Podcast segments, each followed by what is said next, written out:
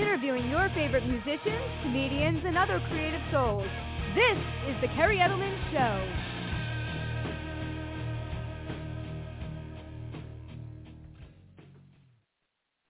Welcome to the Kerri Edelman Show. I am super excited today as we have the amazingly talented comedian and author Claudia Stavola joining us momentarily. So before I bring her on, I always like to do a brief introduction to the show. She's going to be accompanying some of the amazingly talented artists and individuals that I've had the honor to interview in the entertainment industry over the past several years. Some of those have included comedian and head writer for Seinfeld, Peter Mehlman, co-creator of The Daily Show, and TV producer Madeleine Smithberg. New York Times bestselling author Jennifer Keishin Armstrong. If you're a fan of Seinfeld, check out her book Seinfeldia. Writer and impersonator John DiDomenico, who can regularly be heard on The Howard Stern Show. And award-winning cartoonist and illustrator for The New Yorker, Bob Eckstein. Uh, Claudia and I, will, you'll also see we're a huge fan of music. Um, she is a Monsters of Rock morning show DJ, which we'll talk about today. So some of the national bands I've had on my show have included Trivium, Tremonti, Lacey Sturm, and Starset, to name a few. So please check out the podcast that I do. I really do an interesting interview where we're going to delve into the lives of the guests that I have on my show. Before I bring her on, I also like to just throw out there, uh, I do have a doctorate degree in clinical psychology, but my show, my show is purely an entertainment show. We are not doing any formal therapy or assessment. However, if things come up in an educational format, of course, we will talk about stuff as, as that tends to happen. So if you're tuning in, uh, you can go to blogtalkradio.com. And if for some reason you're not able to tune in, the show will be available on iTunes and iHeartRadio after it's over to download or stream for free. Okay, so let's do an introduction and then we're going to get Claudia on here. So Claudia Stavola began her career as a stand-up comedian where she realized, when she realized, sorry, that the office thing was not for her. And I had the opportunity to see her perform live several times, and I was immediately drawn to her comedy and her sense of humor. Um, she's intelligent. She definitely has this observational style. It can be self-deprecating at times, and I, I tend to gravitate towards that. And what I think is also incredible about her is that she's truly evolved over the years. Um, I think that's something I really want to capture in this interview is how she has expanded her talent. In addition to being a comedian, she's a morning show DJ on Monsters of Rock, which is on Dash Radio. It boasts over 800,000 listeners a day, and she can be heard live weekdays from 8 a.m. to 12 p.m. Eastern Time. She's also a writer for the satirical rock and roll website, uh, Madhouse Magazine, and more recently, she published her hysterical, biting collection of essays titled 100 Things to Hate Before You Die, which can be purchased currently on Amazon and all major digital sites. So you can follow Claudia at Claudia Comedy on Instagram, Facebook, and Twitter. All right, let's get her on. Hey, Claudia, how are you? Hey, Kerri, how's it going? That was quite the intro. I feel like I have a lot to live up to now. I have a lot well, to I prove it, over here. no, you don't, but I, ho- I hope I did you justice by uh, that nice intro. well, you forgot to say that I have amazing hair. you do. You do. You uh, absolutely uh, have amazing hair. You know that's hair. one of the things I self-deprecate about. So we could we could laugh because we both have curly hair. So that's true. That's absolutely true. Yeah. Definitely. We will we will delve into that a little later. So um yeah, thank you so much for joining me today. I'm so looking forward to talking about just your career, everything you've been up to, and especially um, later in the interview, we're going to really dive into the 100 things to hate before you die. And I want to riff on a couple of things too later in the interview that maybe you can uh, incorporate into the next book if you decide to do one. oh, cool! Yeah, I already have a list going for the next uh, ch- uh, book, so so we could definitely add to it for sure. All right, sounds great. So let's do this. You know me. Um, if you've heard my interviews before, I always like to start out from the beginning and you know really capture who you are as a person, especially from a young age, and, and let the audience see the trajectory of you know you growing up and and getting into the field that you're in. So yeah, tell us a little bit just about yourself. You know, picture, remembering as far back as you can as a young kid, growing up, you know, describing your personality. And I know in the book too, and people will really like this about the book is, you know, there are these periods where you incorporate yourself. And I think that's what also just really kind of rounds out that book. But you know, tell us a little bit about yourself as a kid growing up. Okay, well, I started out in my mom's uterus. you want to go that far back? No. Um, so I have an older sister. We're only a year apart, a year and three days actually. And she was always more outgoing and, um, you know, sort of more noticeable than I was. She developed very early, all that kind of stuff. I was always very shy. Um, my family was, uh, we'll just say, loud and um it was hard to be the center of attention because everybody else was the center of attention. So I was more of an observer. I took things in. Um I was very shy and anxious. Um there was always a lot of fighting going on, but I don't get a, too much into that obviously in the book because it's not an autobiography and right. my mom would kill me if I really got into too many details. I'm going to have to wait a few years to to go down that road.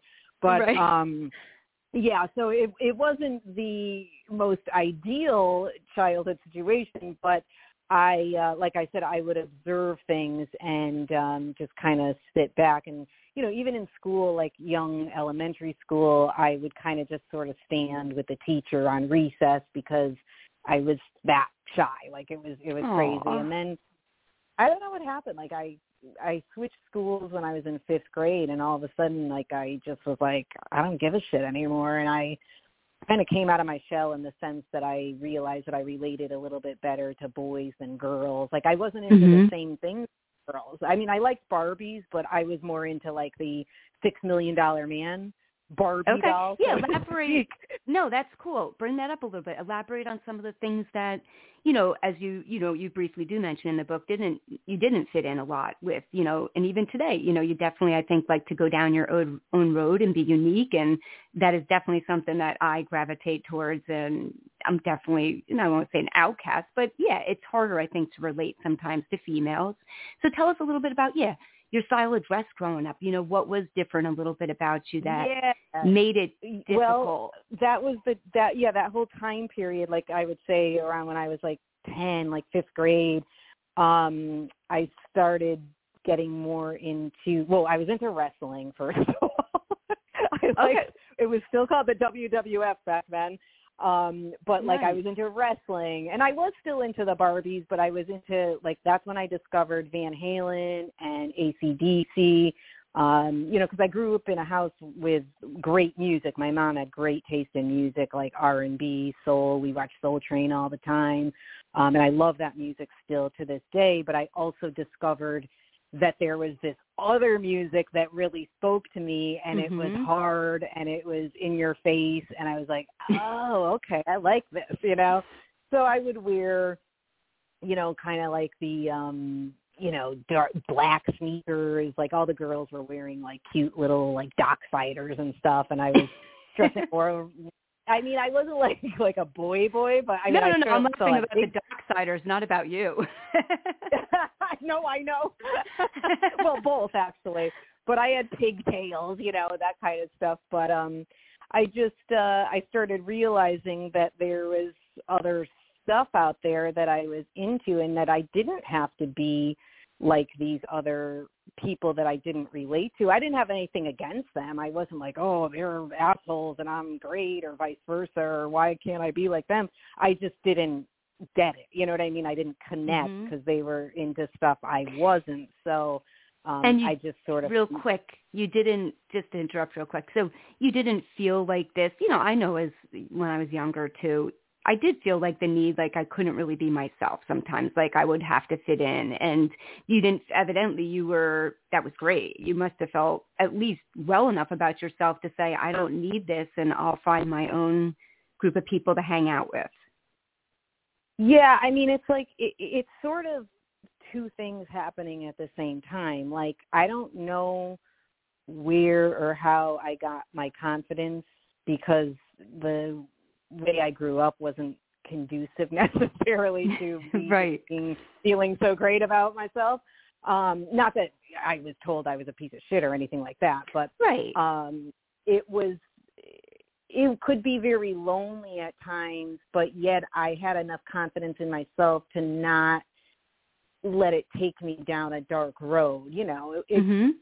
hard when you don't have a, you know a lot of people that you can turn to but you know like even mm-hmm. when i had female friends um i did feel like i kind of would have to hold back uh, my entire self because they didn't understand me because i always like to joke around and i you know was more of like the jokester um goofball and some of my humor was just not on brand with girl stuff, so they would think I was a weirdo. So right, which what I do was, you, um, and I still am.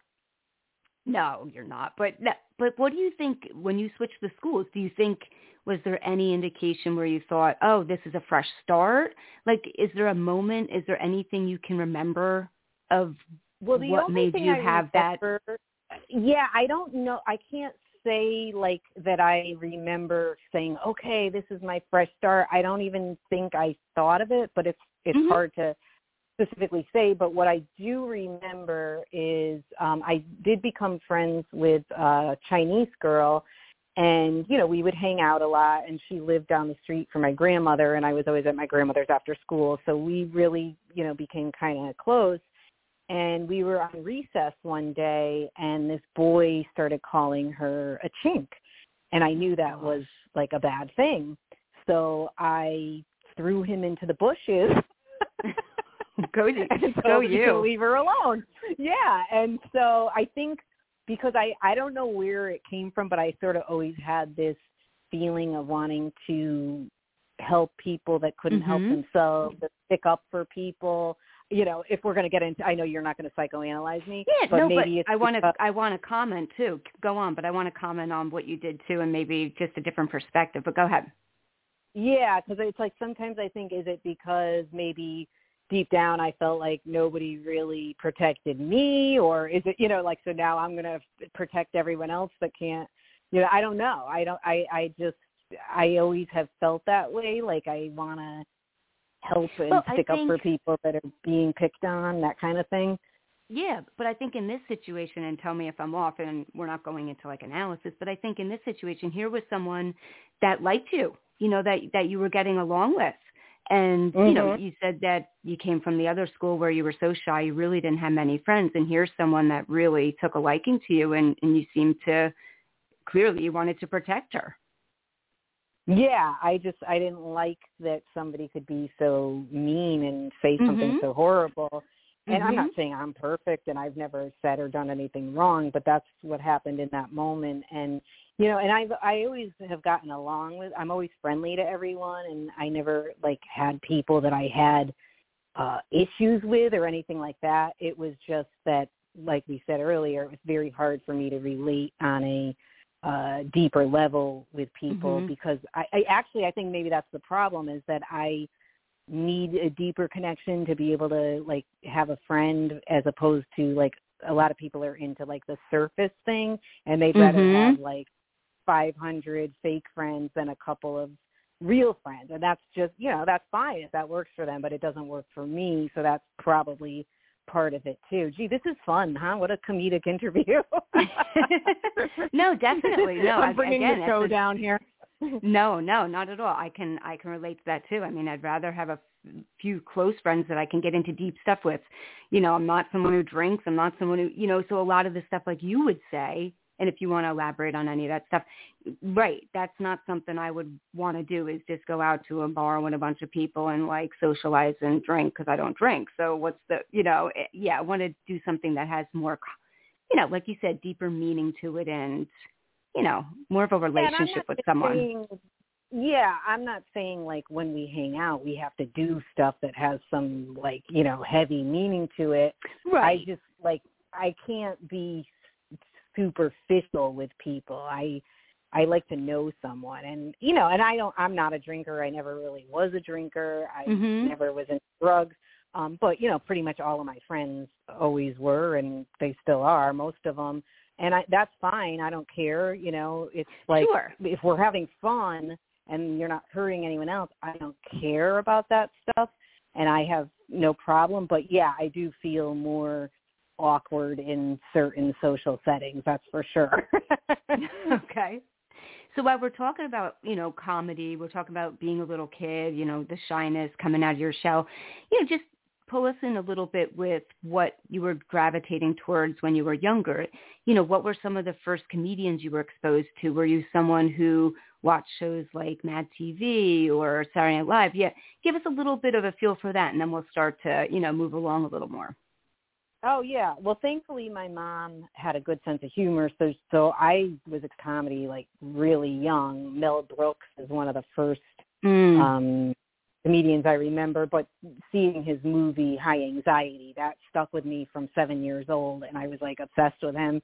And my mom loved guys like uh Robert Klein and um David Brenner, which were some of my favorites. You know, she loved Billy Crystal and Mhm. so I always like gravitated towards that type of humor but you know as i got older of course things evolved and i learned about other types of comedians and you know i was always into george carlin and of course in more recent years my favorite of all time is greg giraldo um Mhm. bill burr is one i love so you know i like irreverent but i like an intelligent i don't like um you know eh, what I call sort of like basic humor that's just meant to appeal to the masses and there's not a lot of you know intelligence in it and that's fine Mhm. that other people like it just doesn't do it as much for me Definitely, definitely. And with Yeah. with talking about some of those comedians, you know, in terms of TV shows, what what types of sitcoms like or comedy shows did you watch as a little kid, or that you're currently in, into? Uh well now i mean like I think my favorite of all time is curb your enthusiasm Larry Yeah, David. absolutely. all he has to do is make a face and i lose it. I can't even handle it. It's he just kills me. Um yeah so i love that. I mean some of the classics of course frasier. I could still watch episodes of frasier and crack up and you know seinfeld of course. Um you know i also like some uh um what do you want to say sitcoms that you know they're not meant to be like so thought provoking or deep but i love the neighborhood with cedric the entertainer. I think he's so funny. I love the dynamic Okay. between him and um, uh i can't think of the guy's name max greenfield. I think they're so cute together. Um but yeah you know growing up it was the typical stuff. It was you know uh all in the family. It was the jeffersons. Good times. Loved good Mhm. times you know, all that kind of stuff. So I'm all over the map when it comes to humor though. Definitely. No, I mean you can and you can definitely see that in your book and that's why just to, you know, kind of maybe plug it along the way, that's something that I love about the book and we'll talk more about it is just there's something there for everyone. And I think that's what's the nice universal piece of the book. Again, it's a definitely unique book. It's different, which I love, but if you can't Thank find you. something in this book, I want to say then I'm not sure what you need to say about who you are as a person because there is at least one thing you could find in this book that you could say, yeah, aha, that I've had that happen or I've observed that or Yeah. that annoys me. Um, so yeah, I mean, for Yep. me, there was uh, tons of stuff that I was just, you know, just thought were hilarious. Um, yeah, yeah. Thank you. Another thing, that. absolutely. Any, uh, were you, did you ever play any type of sports? Did you try to play any type of sports growing up? No, I mean that's the the thing. Like part of the weird childhood that I had. First of all, we didn't have money, so you know, Oh, my, it wasn't okay. even my, on my mom's radar to try to get us into sports. She didn't come from that, so she didn't even know. So I can't really blame her. And I was clueless, so I wouldn't even know to say, "Hey, can I try that?" Like again, being so shy, that wasn't something that I would have felt comfortable even thinking about, you know. But uh so yeah, part of part of that is also what makes you feel left out because kids are involved in sports or some type of after school activity. Our after Mhm. school activity was going to my grandmother's and putting the TV on and you're playing outside, uh, you know, so it, it I didn't have like the same experience as most people, which is probably why I had to develop a sense of humor. Otherwise, God knows where I would be right now, probably in a grave. no, no. But well, and you, you've mentioned your grandma a few times. Did, was there anything special that you can tell us that you enjoyed doing with her? Uh, my grandmother was actually very interesting. She was very into uh fashion. She was Okay. always well dressed, uh, very put together, but she was an incredible cook. And some of the things that I still make to this day are things that I did, you know, I learned from watching her. Oh, So my nice. homemade um, sauce and meatballs I got from her. Um, there's a chicken tarragon dish that I make that I copied from her. There's a baked fish, you know. So so all that Nice. stuff I just you know hang out in the kitchen while she was making that stuff and and you know I thought it was fun and I used to love the holidays until people started arguing because everything always erupted into a stupid argument. But before the Right. arguments broke out, I, w- I would enjoy the holidays, you know, and just listening to Aw. the adults telling their stories about, you know, this happened back then, and they're talking about this person, and I would be fascinated by it. My sister couldn't give a shit about it, but I always liked stuff like that. So, And again, that's your kind of observational stuff and your interest in people. And yeah, you know? yeah, yeah, because I am interested, as, you know, as you know, I like to know what makes people tick. Like, why are they the way they are? How did they get that way? Why are they Mhm. into this and their uh, sibling isn't? You know, stuff like that. So yes, I always kind of zeroed in on those things. Definitely. Now this is interesting. So you weren't allowed to have a cat or a dog growing up, but you had something else. Tell us a little bit about this pet that you had.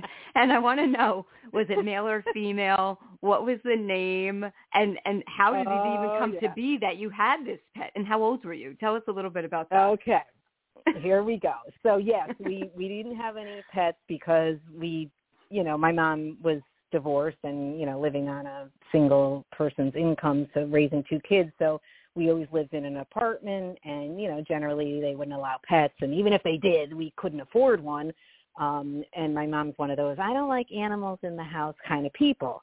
Now, with that being said, this makes zero sense so um my mom she didn't do a lot of dating when we were kids which is you know good because she always just focused on us but she did meet Mhm. someone at one point and they eventually got engaged and he let's just say he had some connections so one night i was about seven years old my sister was eight and we were watching tv and we saw this animal on tv and you know you're you're kids you're like oh i want one Next Right. thing you know, my mom's fiance brings us a chimpanzee in diapers. He wore overalls. gosh. He was the cutest thing. His name was Primo, and um he would crawl into the bed with me. He had an affinity to me for some reason, and he would lay there with his arm around me. oh my gosh.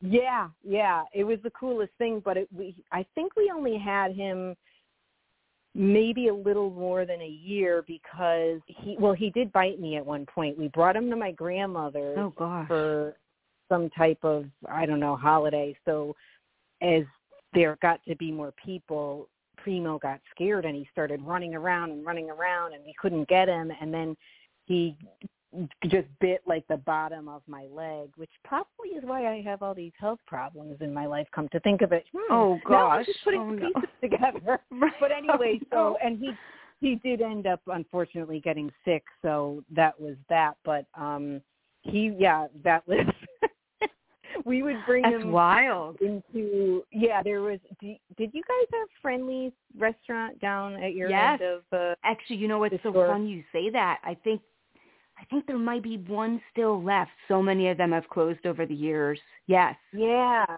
so there was one that um it had like a counter almost like a, as if it were a diner you know how you have Mhm. those stools the the stools that spin and you sit at the counter and my mom's fiance knew the guy that owned that friendlies and he used to bring the chimpanzee in there and we'd sit at the counter and he would eat soup with a spoon at the counter like a person That's hysterical. Would like, oh my god, they would be like, "What the hell did I just see?" Yeah, it was pretty cool. Interesting. So Yeah. why don't we Mhm. parlay a little bit into while we're talking about pets real quick? Um, you know, you're definitely a fan of cats, you know, which we can see. You know, tell us a Yeah, little bit about um, Hall and Oates and, you know, give us a little bit of background. I mean, the names are pretty self-explanatory, but why did you choose to name them that? And then pull in a little bit of the videos that people can see that I absolutely adore with you dancing and roller skating and lip syncing uh, to them at times. yeah, so um so they were adopted. They're three they're yeah, a little over three now. They just turned three in uh well, they're gonna be four? Wait a second. I have to do math. Yeah, they're gonna be four in May. Oh my god. So um no, is it yeah, May. I don't know. I'm getting all mixed up. But anyway, so um they came from a shelter but you know, they're brothers, so it was like, okay, you can't separate the brothers. And I was Mhm. talking to my niece and she's the one that came up with the names Hall and Oates because she knows I live for Hall and Oates. I was like, oh my god, that's perfect. so the funny thing is, you know, you couldn't really tell when they were little, like if one was going to be bigger than the other. It just so happens that the one that I named Hall is the bigger one, and Oates is the little one, and Hall is the more like kind of in your face, attention getting, obnoxious one. and Oates is, you know, he kind of just stands back and knows his role. So they really That's took to their great. without even realizing it. Yeah. So uh, you know, and then when I'm in the house I put music on and I like to, you know, if something comes on that I like, I rock out or I dance, whether I'm cooking or whatever I'm doing. Mhm. And so I uh started recording videos with the guys because they would look at me like, "What are you doing?" And then they would kind of like, you know, be part of the video. So it just became like a goof. So I just made these. I started making these videos with them, and I just post them on my social media pages. No, they're great. I love them. I love them, and I know your fans do too. I mean, everyone comments, and yeah, they're great. They're great. Who doesn't love Hall and Oates? Come on, everybody needs some Hall and Oates in their lives. definitely, definitely. So let's uh, let's let's digress a little bit. Go back to yeah. Just tell us. Let's walk through school a tiny bit more in terms of what did you what did you enjoy in school? Were there certain subjects? You know, clearly you're an excellent writer. Was English something you enjoyed? What were subjects you didn't like? Oh God. Okay, yeah. So obviously I loved English, um, Italian and Spanish were my favorite classes and I was actually so we had to start foreign language in fifth grade and take it all the way through senior year and I oh my ended up in gosh. Yeah, I was in honors Spanish and sadly I couldn't carry on a conversation today if I Oh to, I don't know. no. Yeah, That's I mean, awesome, I I though. could pick up on things and and kind of decipher base basically what's being said, but not fluently at all. Um, and I liked math, uh, but I hated. Oh, it, uh, what was uh, was it chemistry? No, it was. There was one that I really hated, and I was so bad at it. Physics. Well, I definitely. Well, was, I if you even did, I never studies. even did that, but Well, oh no, the worst one for me was typing. And even though I'm an excellent, you know, now I can type really fast, but Mhm. back then I sucked and I was like, I don't want to go to this. I would skip the class, so I totally failed. it was like it was like a nightmare. But I took speed writing, which do they do people even do speed writing anymore? I'm really making I don't know. I don't know why I'm admitting any of this. But no, it's um, interesting yes, stuff. This is what your this is what your fans want to hear. We want to we want to know things about you that other people haven't heard about. Yeah. You know, well, some of the some of the people are like, "Wait, I've been jerking off to somebody over forty? What?" Oh, you're oh my god! Okay. But yeah, speed speed writing was funny because even to this day, I find myself in my head like if I don't know if I have to remember something or whatever, I'm like abbreviating it in speed writing in my head. It's like it's stuck with me for some reason. That's funny. Oh my gosh. Yeah. Um, any interesting jobs you had when you were younger in high school? Well, when I was in high school, um, my first job, well, my first job was at Baskin Robbins and it lasted one night. I was such a wimp. I wasn't even strong enough to scoop the ice cream and I said, screw this. And I never went back.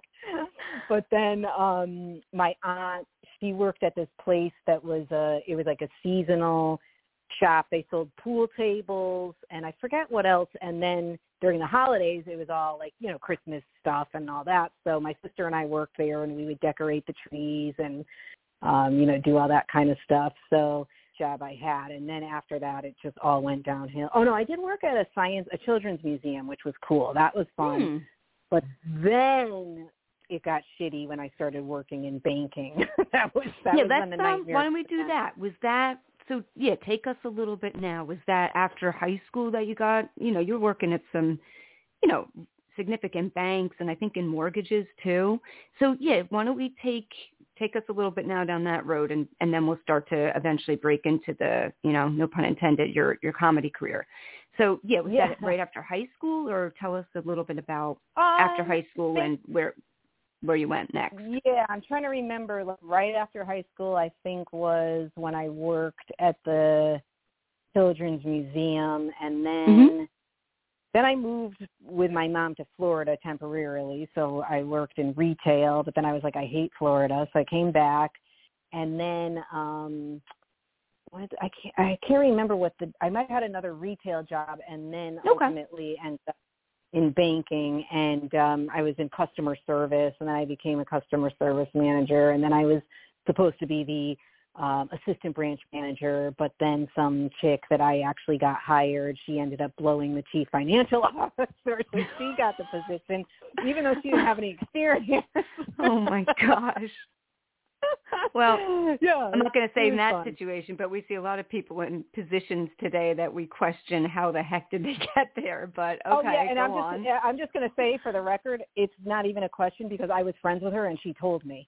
So Okay. she told me point blank that she he's dead now anyway, but she told she Oh didn't kill him with the gosh. blowjob. He died way after the blowjob.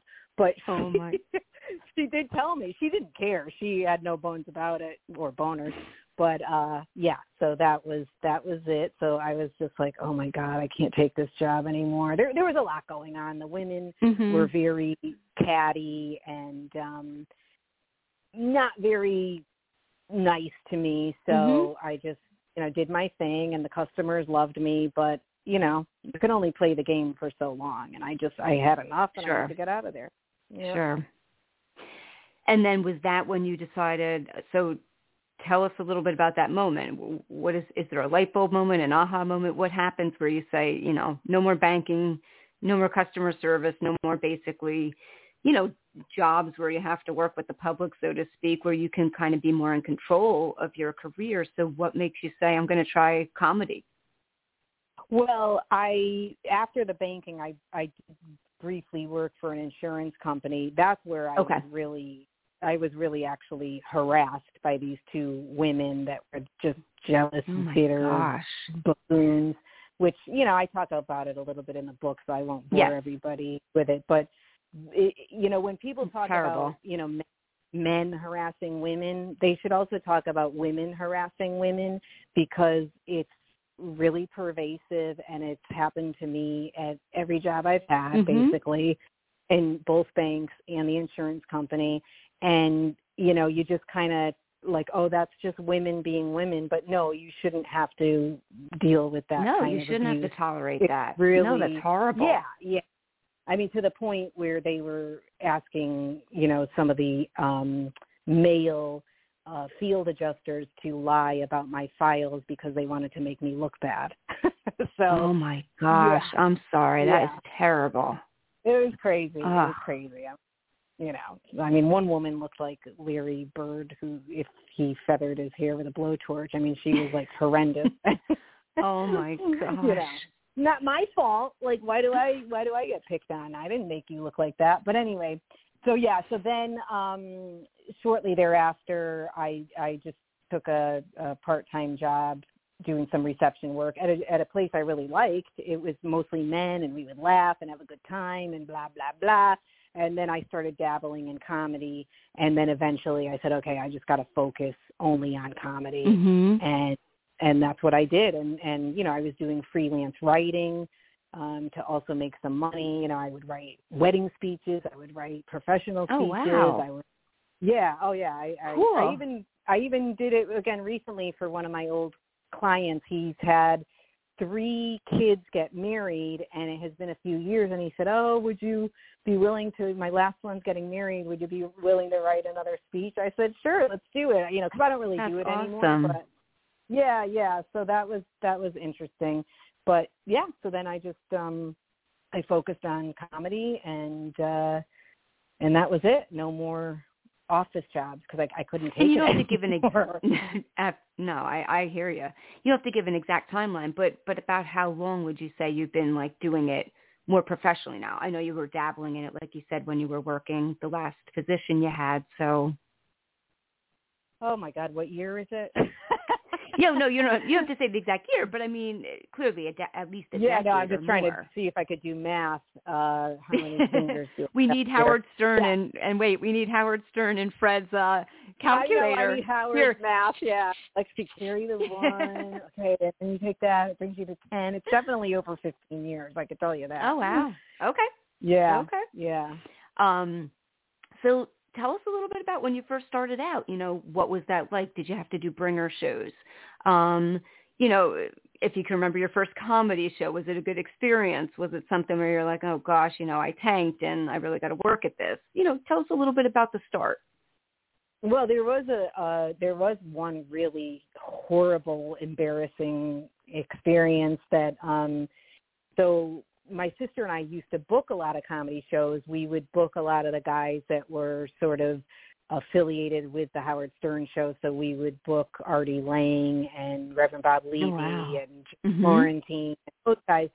And so Bob Levy, um, I can't remember if this was before or after. I co-hosted a radio show with him actually, but so when he when he knew I was starting stand up, he had a gig at Rascals Comedy Club. Do you remember Rascals in New Jersey? It was I know in, the um, name of it. Um, yeah, I mean, I've heard of it before. yeah, it's not yeah. there anymore. I can't remember the town, but anyway, he said, "Hey, I could give you, you know, like a five minute guest spot, you know." And I was like, "Okay." And I knew I wasn't prepared, but I didn't want to miss out on the opportunity. Like I Mhm. mentally, I need to prepare. Like I'm just so like anxious and crazy like that.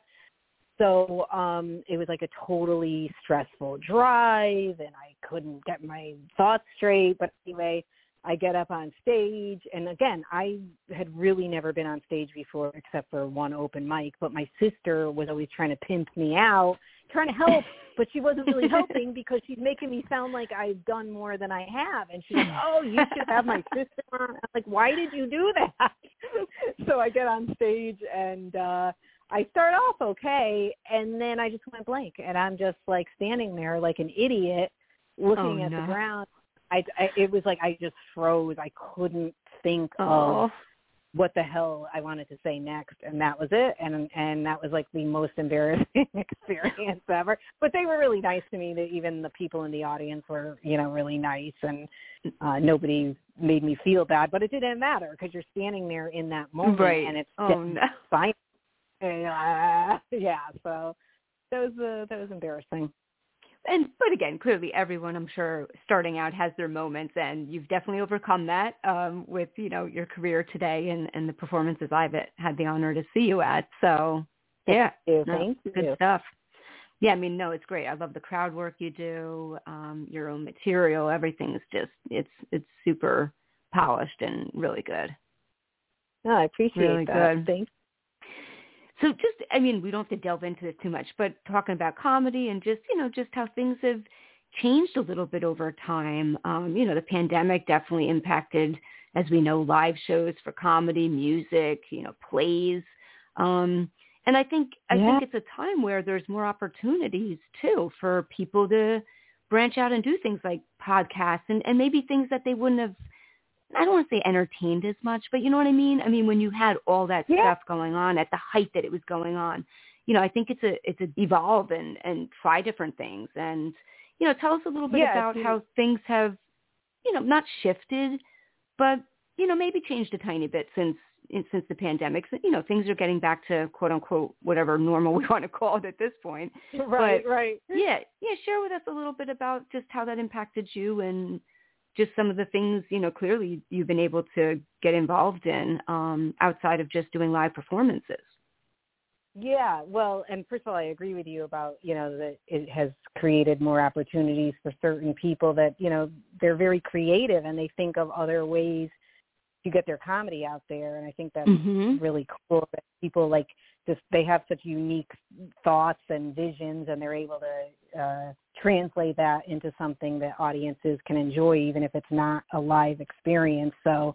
I think that's been one of the things that's been really cool for a lot of comics um, for me, it's been a little different because, well, it was before the pandemic that I actually got the gig with Monsters of Rock, and that um, came from me trying to think of ways to promote myself because I've sort of always had a more difficult time getting my comedy um on social media to you know for people to really see it or you know get in interact with it and I think part of that is because I don't have the same um experience in stand up that a lot of people do. I am not somebody that hangs out and that has to do with my health situation. Mm-hmm. Usually I feel like dying by the time my set is over. Oh, gosh, and right. uh you know, we we could get into the health stuff if you're but it's um, up to you. whatever you want to share. Yeah. You know, of course, whatever you want to share.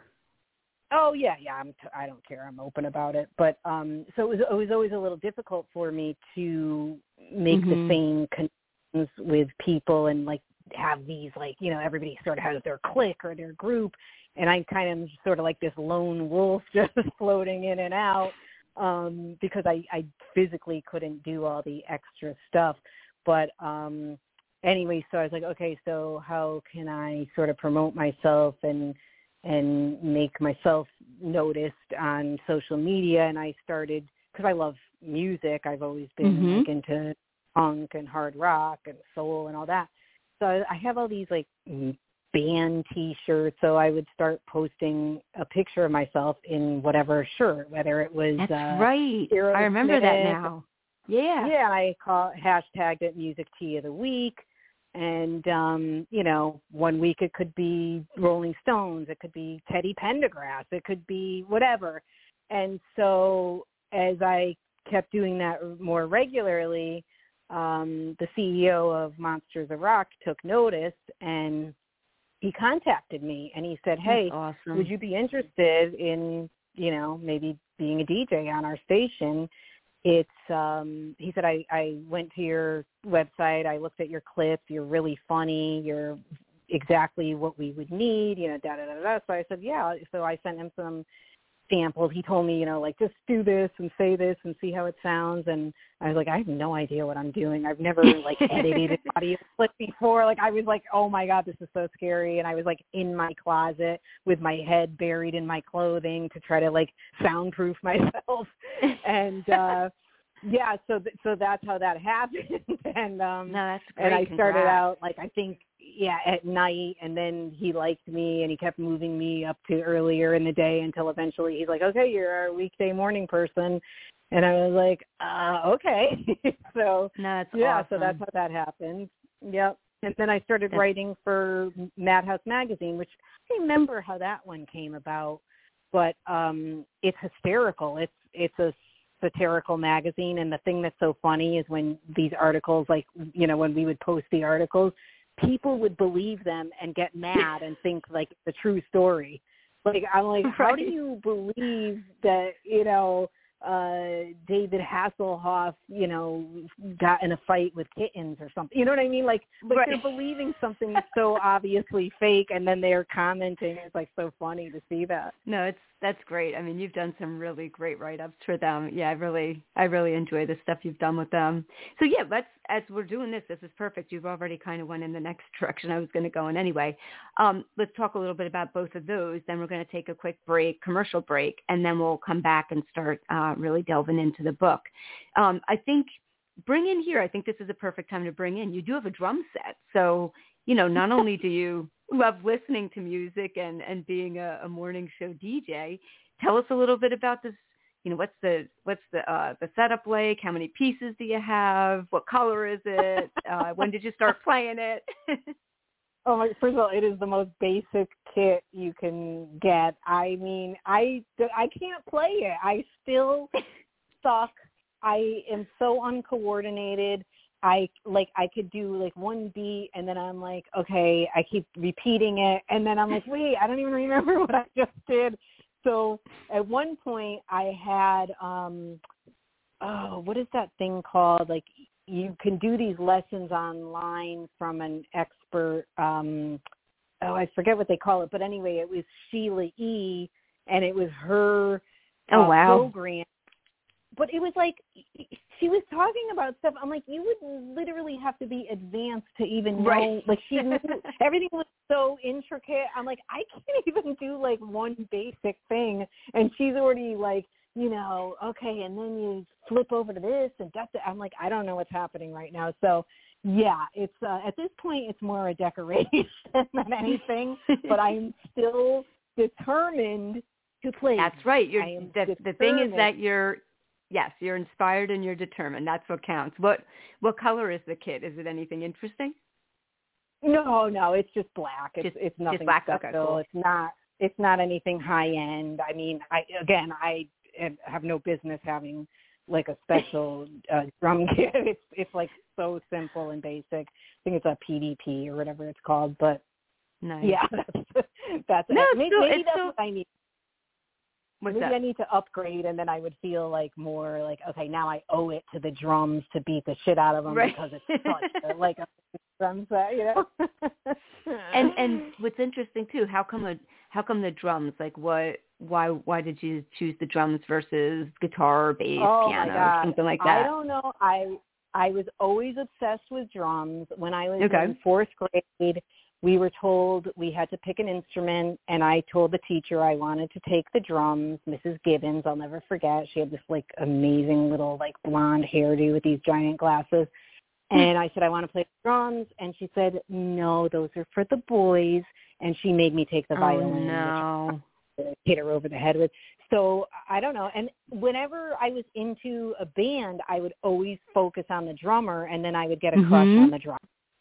Like Duran Duran, I was more into Roger Taylor than Simon Le Bon or John Taylor. Although now I would take John Taylor, but you know, I I don't know. I always seem to zero in on the drummers. And I think I think too, if we can, you know, maybe tie in a little bit just your upbringing and some of the, like you said, just a lot of chaos and stuff. You know, it's a way to definitely.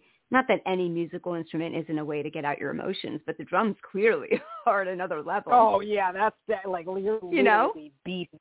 Yeah, you're like boom, boom, which I wanted to do this morning because I had a crazy scenario, but which I told you Oh, off uh, off air. But right. yeah, yeah. So that's what happens to me. Then it's like I got to release some energy. So that definitely think helps. Even if. I'm not playing a song, um, at least I have the drum to let off steam. Mhm. And and again, we'll tie this in later, but I think another point to make, and then we'll go into the break, is just you know how therapeutic all this stuff is. I mean, whether you're talking about comedy, music, I, I think you know you mentioned it in your book. You know, clearly it is. Comedy is one of the best forms of of medicine and therapy. It really is. Being able to laugh. Um, Oh, absolutely. and there literally my- with that. I said it saved my life. If I didn't have laughter, I would Right. probably be in an institute. but I mean, you know, really, seriously, there is. I mean, there is. I don't know the the details of it, but there literally is research out there that has looked at comedy and music and its influence on, you know, mental health and well-being. And yeah, yeah, it makes All right. because it, you can connect to. definitely. So let's do this. I'm gonna put you on hold. All right, and uh, let me just I, before I do that, let me get into my notes here. I got too many notes. Let me just make sure I'm in the right area. Okay, I'll put you on hold, and then we'll we'll check out the song we're gonna do today. We'll then come back with an advertisement for your new book, and then we will get back to the interview. Awesome. Sounds great. All right, sounds great. Hold on, Claudia. Can All right, everyone. Again, you're listening to Claudia Stavola, comedian and author. Um, we're going to take a quick break right now.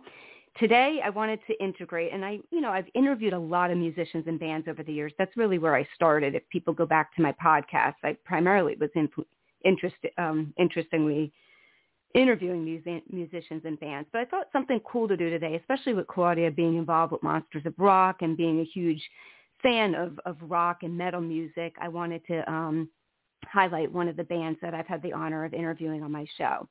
So this is going to be Boston's national hard rock band Silent Season. We're going to play their hit single Stars. And these guys are great. Guys have uh, toured with national acts such as Sevendust, 10 Years, and Gemini Syndrome. They've also shared the stage with Black Veil Brides, Falling in Reverse, Like a Storm, and Red. Um, they have an album out titled Breaking Me Down. It's fantastic. They also have an EP titled The War Within as well as several other singles out. So, you know, definitely check these guys out. You can go to iTunes, Amazon Music, all the major digital sites. And if you want to follow them on social media, again, their name is Silent Season, and you can go to Instagram, Facebook, and Twitter. So let's check out their hit single, Stars, and then we will be back.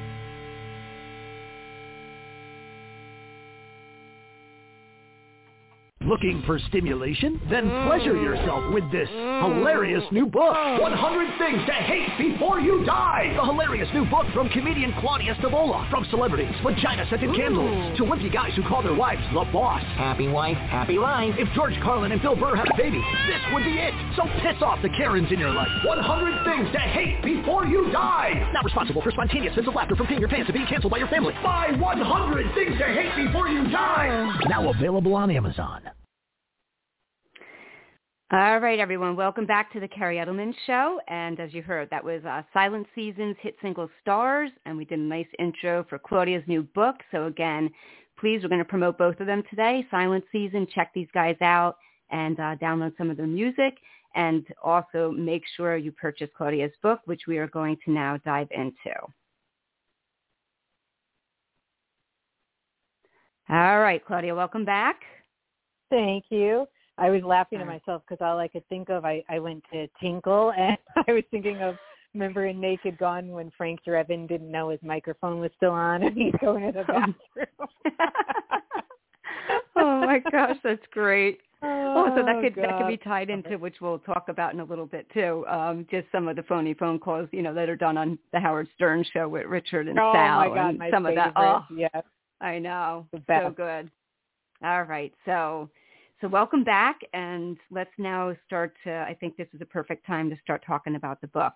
Um as I mentioned in the beginning of the interview, you know, you clearly have evolved over the years and I think that's something that's just so great about you is like you said, how you've taken your comedy, you're using it now in different ways, whether it's being a DJ, you know, writing for magazines, and I think the best thing that you could have done was is put your writing skills and your intellect to work on this new book. Um, specifically because, like you said, it's observational humor. It, it definitely has, you know, that Seinfeld, Larry David, Howard Stern, you know, just the things that you really home in on.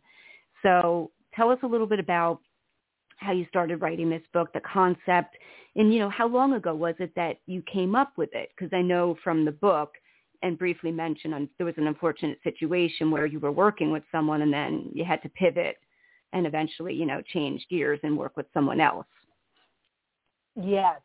Um, well, I've had the idea for at- probably at least 10 years and I just started because I'm like, every time I turn around, I'm always saying, oh, I hate that. like, and I realized I, I got to keep track of these things that I say I hate because they're, they're stupid things. They're not necessarily, you know, big deal things, but they're things that would irritate me so much that I would have this like visceral reaction. So I Mhm. started keeping a list and I'm like, I got to write a book. But I didn't really have a concept yet of, okay, what is this book going to be? Like, it's not fun to just, so anybody could write a list. Oh, I hate this, I hate that. You got to expound upon it, right?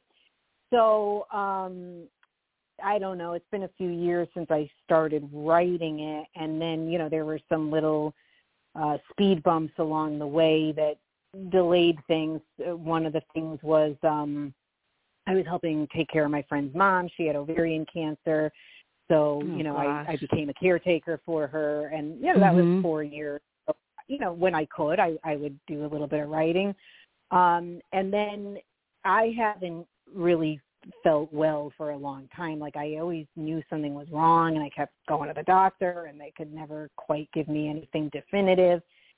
So in 2019, it was like the late 2019, um, an artery in my neck dissected and I ended up with a blood clot too. But uh, Oh, I found out that I gosh. had, yeah, I have some type of um, Sorry. connective tissue disease that affects my arteries. They, they, I guess the way the neuro, she's a neurologist, geneticist. She said you have like stretchy arteries, which means they're fragile. So like you have to be really careful. Like I can't even like tilt my head back, or I risk getting another dissection. So like I'm so paranoid, right? No, so I mean, dealing with No. I mean it's just, and I appreciate you sharing this too because I think you know people, everyone deals with something.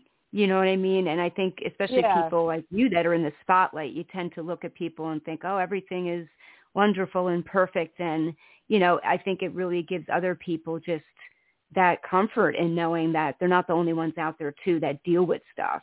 Um, and yeah, just how how difficult it can be for you you know, when you're pursuing all the things that you want to pursue, and you do have to take breaks sometimes, and people need to respect and understand and appreciate that. Yeah, because it was like I was always like, why am I not able to? Like I would always feel like uh, un, like weirdly exhausted, like just not normal. Like oh, Right. I'm tired. It's like I would feel like I was hit by a truck, and no amount of sleep would help. Like I would get to the point where like everything, you know, I'd I'd have different things, you know, that were painful and blah blah blah, and it would affect my blood pressure and all sorts of other stuff, autonomic nervous system dysfunction. I'm like, what is happening to me? So that sort of started to explain things. And then as I was healing from that, that's when, you know, the pandemic hit. So I was like, okay, well, I'm not going anywhere anyway because I don't feel good and blah, blah, blah. And then, um, you know, so I was able to just spend more time writing, but Mhm. still knowing something was wrong. I'm like, okay, it was like, I don't know, six months later and the, the dissection was actually healed, but I still was feeling like, I don't know what's wrong with me. Like I was having all these other symptoms, which I won't like bore everybody with, but um, long story short, I had a surgery last year for neuroendocrine cancer and um you know, I'm still we think I'm in the clear, but I'm not 100% out of the woods. I have a couple of tests coming up in March um just to answer some more questions, but yeah, so during all that time I'm trying to like, you know, get this book finished. I Right. started with this um book designer and then they wouldn't finish formatting it. Like they left things like askew and I'm like, that's not a line and they're like, Well, you know, uh finished is better than perfect and I'm like, No, Oh that's not accurate. So I had to hire another designer, which I'm so glad I did because she's like awesome and we became friends. But anyway, so yeah, so it was like a a long period of time. Well, and again, just my, of course, I hope you continue to, you know, feel better and get answers and, you know, so know that you are always in my thoughts. Thank you. I appreciate it. Um, with the book, yeah, let's talk about the image a little bit while you kind of, you, you tied that into that uh, piece there. Tell us a little bit about how you chose the cover. I love it. You know, why'd you, why'd you choose hot pink? You know, I love the perfect touch of, I don't, is it a tiara we'll call it or a crown on your head? I don't know how you Yeah, want to yeah. describe it. But yeah, tell us a little bit about. No, I, I that's what I do with the band. I would dissect, you know, a little bit there. No pun intended. You're talking about artery dissection. Um, now I'm talking about book dissection. But we we um what's it called? I'm sorry, with the with the bands, you know, we'd get involved with the album covers and breaking it down. Um, so tell us a little bit about yeah the the book cover of it. so I had this idea. I always loved the um Sex Pistols album cover, uh, Never Mind the Bollocks, there's the Sex Pistols. And so I wanted to kind of incorporate that like edgy, you know, writing with the tape and you know, I just liked the way it looked. So I was also thinking of the image that they had for God Save the Queen and you know, they had the tape over her mouth and and the uh she had the crown on, but the the reason I was thinking of wearing the tiara too was one of the things that I hate is women who call themselves queens. It's like Right. not every person can be a queen. That's actually not possible. So you got to do a little more than have a vagina just to be a queen. So so kind of mocking the people that call themselves queens. I'm incorporating my love of the Sex Pistols with that, Mhm. you know, style. And the um the cover designer, she came up with the color combination because I didn't want to do an exact copy of the Sex Pistols and use the um same album cover and all that, but uh so she came up she thought the pink would really pop cuz she did try yellow, but the Sex Pistols album, well, there was a British version and a US version and one was yellow and one was like a, Okay. almost like a sam- yeah, one was sort of like a salmony color. But so she thought that if we didn't use yellow, pink was like a great way to make it pop. Definitely, So I was like, yeah, definitely. I like that. That's So great. I went, went with it. Yeah, yeah. I thought she did a great job. Laura Duffy is her name. In case anyone needs a book designer, a book cover Cool. designer. Yeah. No, she did an excellent job. And I think I think the cool thing about the book too is that you had all that symbolism because you know, I've heard of the Sex Pistols, but I wouldn't necessarily have been as familiar, you know what I mean, with what you were talking about. So Mhm. I, I love how you incorporated that that symbolism in it. That's cool. Thanks. Yeah, I appreciate that. Very cool. Um, hold on, let me look at my notes here. There was something I wanted to ask you. Hold on. Mhm. You got into some of that already.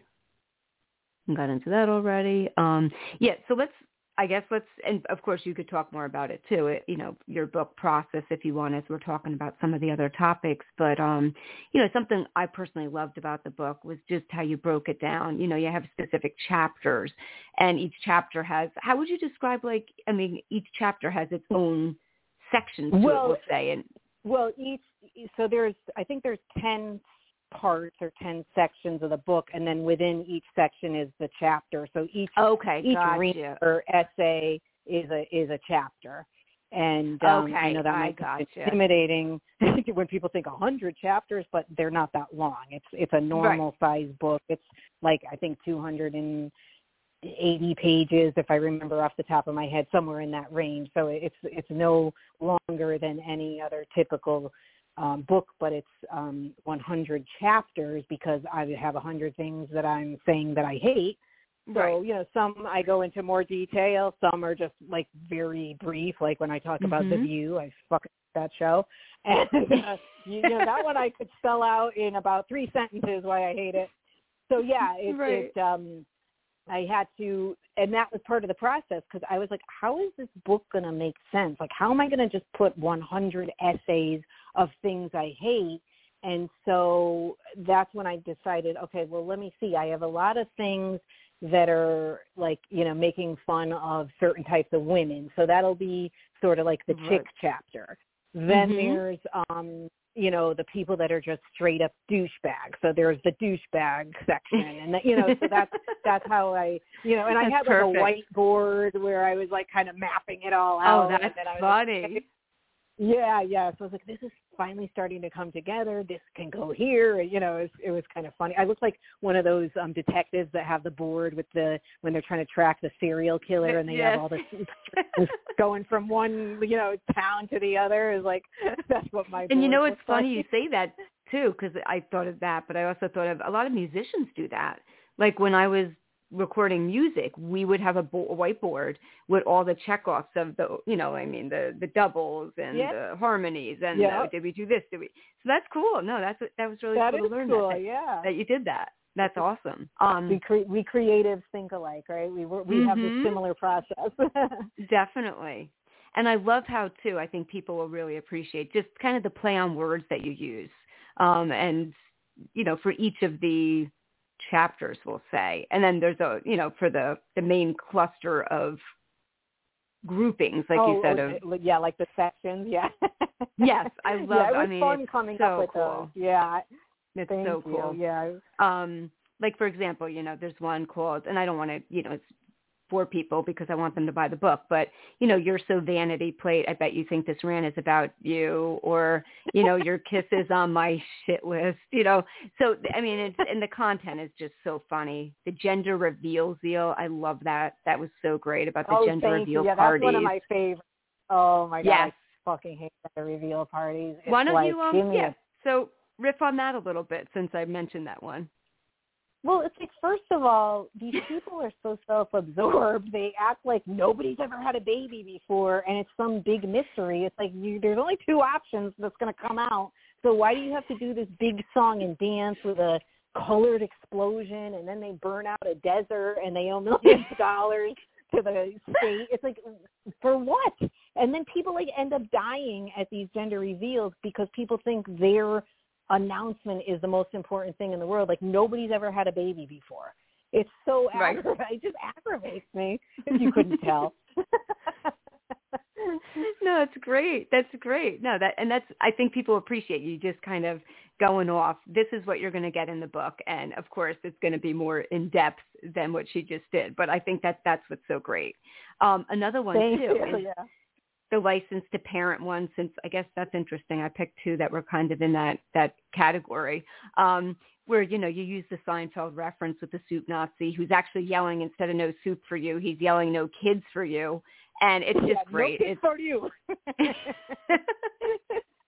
hey, listen, somebody's got to take charge. There's too many shitty parents out there. Can we get somebody who's not afraid to see? This is what I tried to do too. Like maybe there's a sort of serious topic, but I tried to really, you know, put some humor in it. But let's be honest, the majority of parents out there should not be parents. We all know this. As the generations go on, things are getting worse and worse, scarier and scarier. Everybody's fucked up. And it's because these people should not have kids. It's like if you have carpeting in your bathroom, you should not be reproducing. You are not capable of raising a child. oh my god, it's so great. It's so great. Um Uh, but one of my one of my favorite ones which I think we really need to tie in and on many levels, I think this is multifaceted. Is you know your love of Howard Stern. Um, there's a chapter called Howard Be Thy Name, and I think too this is important to combine a lot of pieces here. Is just his evolution over the years. It, similar the topic I've been you know theming throughout this interview is your evolution, and and yeah, tell us a little bit about just how you became exposed to Howard. You know, when was the first time you heard him, and and share with us, you know, what made you interested in him? Why was why was he something that you love to listen to? Um, talk a little bit about that.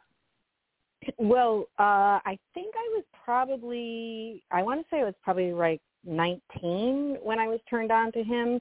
I think my sister is the one that you know, it's like, oh, you don't listen to Howard Stern? I was like, no, because I didn't you know, I would just listen to music. I wasn't really like a talk radio person. And then she mm-hmm. told me about Howard, and I, I, the second I heard him, I loved him because he was funny. I, I like humor. I like silliness. I loved all the staff shenanigans, and that's still my favorite part of the show is the infighting and the, you know, mocking each other and the ball busting. Um, so yeah, from that point on, I was like, that's I listen every time that he's on. I know he's only on three days a week now, and people have their complaints about that. But shut the fuck up. He's almost seventy years old. He earned it. So um, mm-hmm. yeah, he's just. uh I love, you know, to listen back to some of the old shows and his voice sounds so different and his voice is deeper now. It's just funny because he sounded like so fast and nervous and ah, and now you know he he has that deeper, you know, Robin voice. But um yes, I've been a fan always, and I think it's funny. The reason I wrote that that I wrote is because I'm just so disgusted by people who have no valid argument to say the things they say other than they're just miserable, bitter people. Like, oh, mm-hmm. he's he's taking too much vacation, and like, so what? What do you care? It's like if you enjoy what he does when he's on, then listen. If you don't, don't if if somebody was your employer and they said, hey, here's the deal. We only need you to work this many days a year and you have this time off and this is your pay. You're going to tell me you're going to say no and we should all shit on you? No. Right. like this, he, he has changed the face of radio. He should be able to do what he wants. And clearly they're accommodating him because that's how valuable he is to that network. So it's like I, I don't know. I, I could go off on so many things, as you know, because you read the rant, but it's just annoying. And the people that you know can't handle the fact that he's changed, it's like, oh, God forbid somebody actually you know look inward and say, oh, maybe I'm not into that anymore, or maybe I don't see things the same way anymore. Like they criticize him for actually having um the ability to you know look at himself and and, yeah. and listen to other to listen to other points of view in the world and say hey maybe i was wrong about something. Maybe that does make sense. You know whatever the case may be. But oh he he's not the same no more. Fuck him. He ain't the stern from thirty years ago. Well i would hope right. He's not.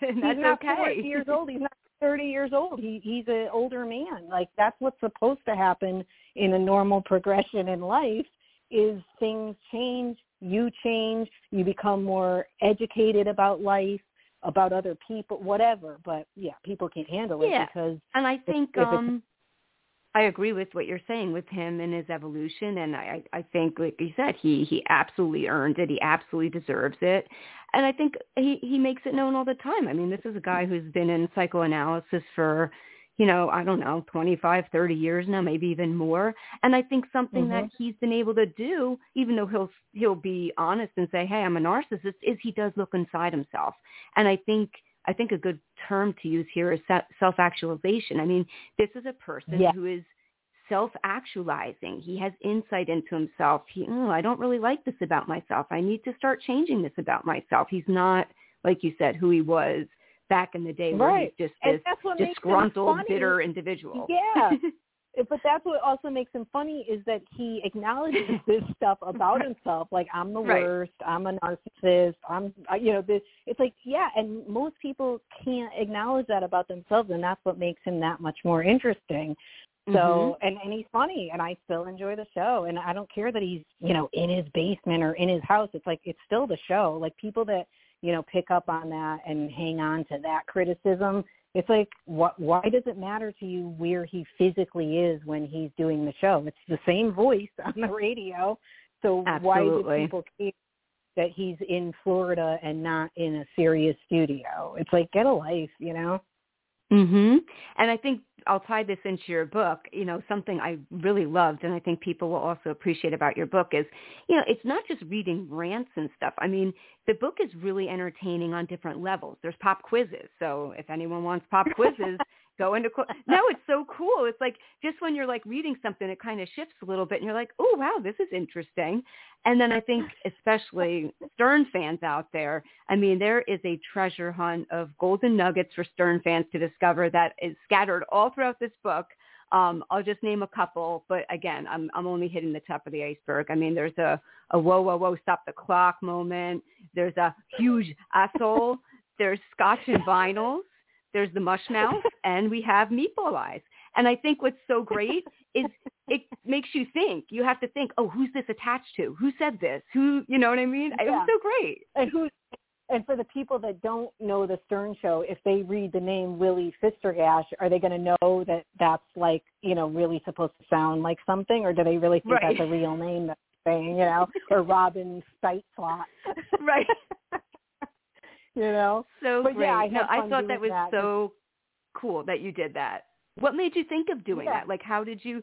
I mean, of course, you listen to Stern all the time, so it makes sense. But was there something where you said, "Ooh"? What was the moment where you said, "I'm going to throw one in there," and then it started to spiral? Um, it just would come naturally, like as I was Okay. writing, like you know, if I was singing like "Wait a minute," the first thing that would come to my mind instead of saying "Wait a minute" was "Whoa, whoa, whoa," you know. So it's Right. just like because those phrases or are Yep. in my brain already because I listen to the show every day of my life since I was, like I said, 19 years old. Um, those names are, in, I say huge a soul at least like 10 times a week. I mean, I, I just, it's like, cause it's funny to me. And I like at least five times a week I'll walk around the house going, happy birthday, Curly Pewds, because I love those calls they do to, to um, well, you know what I say a lot. I don't know What? why, but we won't go. I don't want to go into the, you know, the inappropriateness of this. But I'll be like, yeah, yeah. You know that's attached That's, to, um, right? um, Blue Iris, right? Blue Yes. Iris. Yes. Yeah, and now I find myself doing the doctor now. you'll see, the problem with Howard is he doesn't reduce his calorie intake. Yeah, I, it's like I can't stop. I, I just like it's just stuff that I love, and it just it's there to keep me Yeah. happy, you know. So yes. it's a stress reliever. And the other thing I tried to incorporate in the book, which you probably noticed, is um, like a lot of the play on words are, you know, music uh, uh, song titles. Like I would, I would Mhm. like a, Yeah, you're like, right.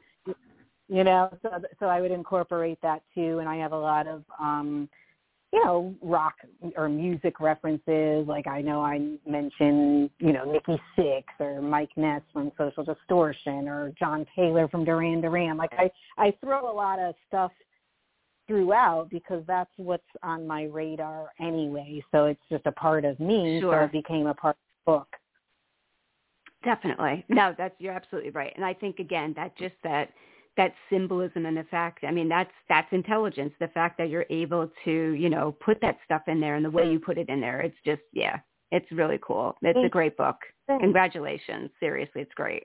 Yeah, I'm glad Great. you you enjoyed it so much. It really uh it Oh, yeah, no, I was- Yeah, I was on my treadmill walking a lot, reading it, laughing out loud. It was yeah, it was really good. It was good. Good. good. Um, let's do this. A couple, just a couple of quick things that you know. Again, there's so many things that I enjoyed about the book, but some of the things I agree that I'm also not a fan of is group stuff. Although I've never been on a cruise, I have no desire to go on a cruise. So when you brought up cruises, Same. I was just like, yes. And of course, the participation trophy, which you were tying into the Rock and Roll Hall of Fame stuff, was just, you know, just today again, this participation trophy. You know, the people who are accomplishing all this stuff, everyone else has to get some type of, you know, accolades, even if they did nothing, because you don't want to offend them or Leave hurt them. them. yeah, yeah, exactly. so that was great. Mm, Thank you. Yeah, I, I that just, was I great. mean, the Rock and Roll Hall of Fame. listen, I have no problem with people getting awards. It's that they, you know, we've taught, taught everybody talks about this. Just change the name to the Music Hall of Fame. Can we just do Right. that at this point? It's so stupid to call it the Rock and Roll Hall of Fame when a lot of rock acts are left out in favor Mhm. of derivative acts. Yes, they you could say there's some rock element or they were influenced by rock, but you got to have it in there. You got to have some rock in there. So it's just kind of confusing when they keep it with that name, and that's my biggest pet peeve. Right, right. Um, so let's talk about a couple of quick ones that I wanted to have you riff on a little bit, and then if there's, of course, anything else you want to pull in, um, feel free to do that. All right. So one of the All ones right. that I find fascinating, again, this is again my observational background, my psychology background, is you know people liking their own posts on social media.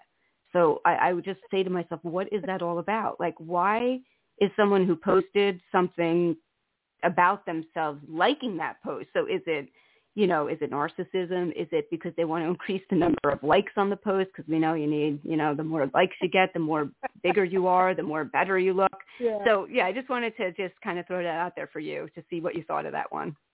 Well, the thing that I've noticed with that, when when I've noticed that, it's usually when like somebody will friend request me, let's say on Facebook, and then I always look at the profile to see is this person legit? Are they spewing crazy things that I want no part of? Like I got to know who I'm accepting as a friend here, and I'll start scrolling through their posts, and a lot of times they'll have these posts and it'll show like one like or two likes, and one of the likes is them and then they'll have a comment to themselves on the post on top of liking it themselves they'll comment to themselves Oh, interesting. That's an addition. Okay, yeah, I you're right. I've come across that not very frequently. Yup. so i'm like are they're either uh, not real and this is like a scam account or they're just that crazy. I i mean i or they don't know how facebook works. I don't know. It's just weird. But yes i have seen that and i don't understand it and i think it's kind of funny but maybe it's sad at the same time. I'm not sure. No, it is. I th- no, I clearly because I'm I'm not you know again I'm not going to name people or anything, but clearly some of the people that I know of who do stuff like that, you know, they're you know knowing them a tiny bit or just looking at their profile, there clearly is some type of a narcissism. You know, I'm not saying that's what it's all about, but there's clearly I think that component to it. Um, yeah, and I'm listen. I've accidentally liked my own posts. You know, like when you're on your phone and if you touch Right, the and that's screen. okay. and There's another yeah, pop like, quiz. I'll Maybe it was an back and say, accident. "Oh my yeah, that can happen, but sure, maybe it was. But when you see it regularly, then you know eh, that's probably highly yeah, you know this is not an accident. Yeah. right. Once once in a blue moon. Um, this is another one I love. You know, this I call it the infamous, you know, I follow you, you follow me, and then I unfollow you on social media. This is typically I see Oh this a lot on Instagram. Oh, I can't believe you said that. I was just this morning going through because I try to be nice and follow people back because I feel like you know it's re- Absolutely. reciprocal. And yes, I understand. I may not always see your posts and vice versa, but you know, if we do and we like them, we like them. If we don't, okay, no big deal. But we we're following each other just as uh, you know, to be like I said, to be reciprocal. Supportive. So sure. I guess there's a uh, because I was trying to edit my profile this morning because I was like, oh, I don't have a link for my book in my profile, so I was trying to figure that out. And then when I was done with that, it said something about people you interact with least or something like that. So I was like, oh, okay. So I click on there and there's a list of people. So then I go in and I see, I look to see and they're not following me. So I'm like, why am I following this person? And so I started unfollowing all these people and I'm like, that's exactly what they do. Like it's just so self-absorbed and rude to do that. And I think it's like, what is the big deal? Like they they want it to look like they have all these followers, but they're so Uh-huh. special that they don't have to follow anyone else. It's like you're a fucking car salesman. Shut up, okay?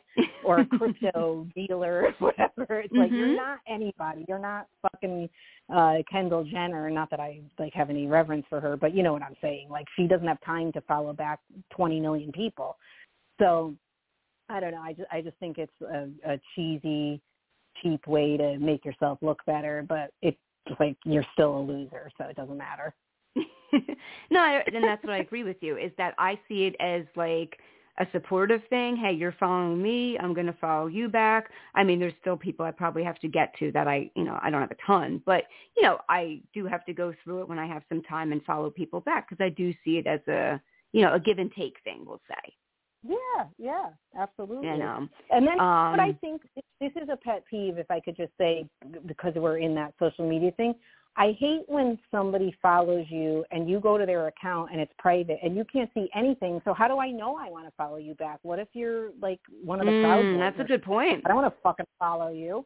You know what I mean? so it's not really fair. I think once somebody is following you, you should be able to see their stuff, even like you know, just limited or whatever, to decide. I see what you're saying. Yeah.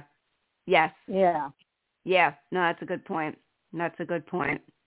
Um, yep. Yeah, so those were a couple of the ones. I don't want to go on and on, but I just thought it would be yeah. interesting to tie in a couple, especially because of what your book's about. Um, and I'm sure there's hundreds of other things out there that we could both comment on that is annoying. of course, of course. so, so tell us a little bit just about, you know, where where do you what's going on in the fu- near future, future? What do you have in the uh, works, or, or any ideas of plans that you have in terms of maybe another uh, book at some point? Yeah, I'm starting to compile my list for the next book, so I have that going on. I'm trying to write some new material so that if I maybe get out on stage again, maybe by spring, I'm not sure. You know, I've been avoiding it just because Mhm. of like not feeling good and of course avoiding COVID and I'm more careful than a lot of people. So, and I don't care if people make fun of me. I'm one of those people. Um, so yeah, I'm just trying to figure out if I'm gonna. I have a show booked in April, but I don't know if I'm definitely doing it, so I don't want to say anything about it yet. Okay. Um, yeah, so we'll see. We'll see. But I mean, eventually I'll get back out there, and you know, I would like to film a special at some point and all that kind of stuff. But that all takes time and money and people, you know. Definitely. So we'll see no, that would a possibility. Yeah, that would be great if you did a special. I mean, again, just with all the options today, all the different streaming services, yeah, that would be awesome for you to get something like that out there. I know. I would love it. It would be so great. Cool. Um, so yeah, so I mean, whatever else you want to share, and when you're ready, I definitely want you to, you know, plug, of course, your book and where people can find you on social media, um, as well as let people know, please, that if anyone didn't get a chance to tune in to the podcast, it will be available to stream and download uh, after it's over. That would be great if you could plug it. Yeah, of course, absolutely. I'll I'll definitely tweet it out again and you know do the Instagram and Facebook posts and um yeah, if anybody's interested in the book, which I can't imagine why you wouldn't be at this point, you can find it on Amazon, 100 Things to Hate Before You Die. Also, you could go to my webcomedy.com. There's a link there. Um, there's also a link if anybody's interested in a signed, personalized copy. Um, obviously, those are just hardcover, so that's uh, available only on my website if you want the signed copies. And um, you can listen to me on Monsters of Rock Monday through Friday. I'm there 8 a.m. to noon Eastern, and you could do the math to figure out Pacific. no, that's awesome. That's awesome. Thank you so much for joining me, Claudia. It's been an absolute pleasure having you on, and you know, just much success to you with the book and Monsters of Rock, and also Madhouse uh, magazine and everything else that you're up to. And of course, as you know, you're always welcome back on the the show in the future when you have some new stuff to promote. Thank you so much. It was so much fun. I knew it would be, of course, and uh, you do a great job, Kerri. So thanks. And yes, I will. I will take you up on that. I'm sure I'll have something in the future, and we can uh, do this again. Thank you so much, Claudia. So this will be a nice introduction to people's weekend. So I hope people can have some fun uh, listening to Claudia, you know, on the Kerri Edelman Show podcast, and also pick up her book and you know relax, read some some funny material. You there, Claudia? Yes, I'm here. Sorry, it Oh, dropped out. A sorry, that was weird. Oh, maybe it just cut out for a second. Okay, yeah, no, because I was like looking. I was like, oh, that's weird. Um, okay. Yeah, so again, as I was saying, just thank you so much for coming on. And I was telling the audience that people should definitely check out the podcast and pick up your book and have a relaxing weekend and, you know, incorporate some humor into it. Definitely. It sounds like a plan. And thank you again for having me. Absolutely. So much continued success to you. And we will, uh, we'll definitely be in touch in the future. Sounds good. Thanks, Kerri. Okay. Take care, Claudia. All right. You Bye. too. Bye-bye. All right, everyone. Again, author, comedian, writer, Claudia Stavola. Okay. If for some reason you tuned in late to the podcast and the interview with her, you can check it out on iTunes, iHeartRadio. Um, shortly after it's over, though, it will be available to stream and download. So, and we also today featured uh, hard rock metal band Silent Season and their hit single Stars. So check out these guys. Please download some of their music. They have some amazing material. It's all available on Amazon and Pandora and all the major digital sites. And last but not least, definitely uh, get a copy of Claudia's book, 100 Things to Hate Before You Die, which is available on Amazon. So thank you so much for tuning in. And please uh, check me out. I'm also available on, sorry, it's been a long interview, Facebook, Instagram, and uh, Twitter. Um, you can follow me on Facebook. I have a personal page, the Kerri Edelman personal page under Kerri Edelman, as well as a page you can follow the Kerri Edelman Show. Unfortunately, on Instagram right now, I only have a personal page. So it would be great, though, if you could follow me at Kerri Edelman on Instagram. I do post all the interviews there and upcoming shows that I'm going to be having. So thank you so much for tuning in. Check out the Kerri Edelman Show on iTunes. There is over 250 interviews with tons of different uh, entertainment people in the industry. So everyone from comedians, authors, musicians, writers. Check it out. Thank you so much for tuning in. Have a great day.